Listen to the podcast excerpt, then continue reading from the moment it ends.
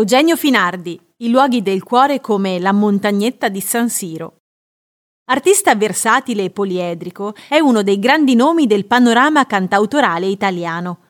È nato a Milano nel 1952 e comincia a muovere i primi passi nel mondo della musica sul finire degli anni 60, calcando le scene del rock meneghino. Della sua città ha detto: «La milanesità è data dal fatto che nessuno è milanese». L'ha espresso molto bene Luca Bernini, dicendo che è una città in cui tutti finalmente sono costretti a trovare se stessi al di là delle proprie radici.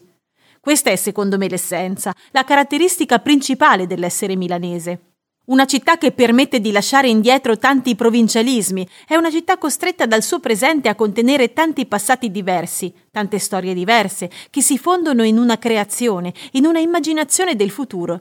Per me il centro di Milano è La Scala, e un angolino a me molto caro è Via Cesare Correnti, appena dopo il trambusto e il casino di Via Torino. E poi uno dei miei luoghi segreti è la Montagnetta di San Siro.